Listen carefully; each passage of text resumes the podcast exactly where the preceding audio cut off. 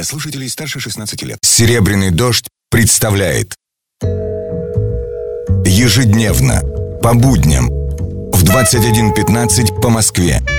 Специальный проект Николая Сванидзе «Тема дня за 60 секунд». Здравствуйте, это Николай Сванидзе. Президент Беларуси Александр Лукашенко дал весьма содержательное интервью информагентству Bloomberg. Он заявил, что никто иной, как американцы, не просто могут, но и должны гарантировать выполнение Минских соглашений по Донбассу. По словам Лукашенко, он в последнее время активно обсуждал этот вопрос с официальными представителями Соединенных Штатов.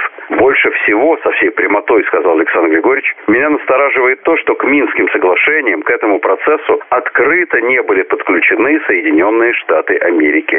И добавил, я считаю, что без американцев в Украине невозможна никакая стабильность. Вот так вот. С чем у нас, конечно, все в порядке, так это с надежными, верными союзниками. Есть на кого опереться в нашей всемирно-исторической борьбе с Западом. С вами был Николай Сванидзе. Всего доброго. Тема дня за 60 секунд. Специальный проект Николая Сванидзе на «Серебряном дожде». Слушайте завтра в это же время.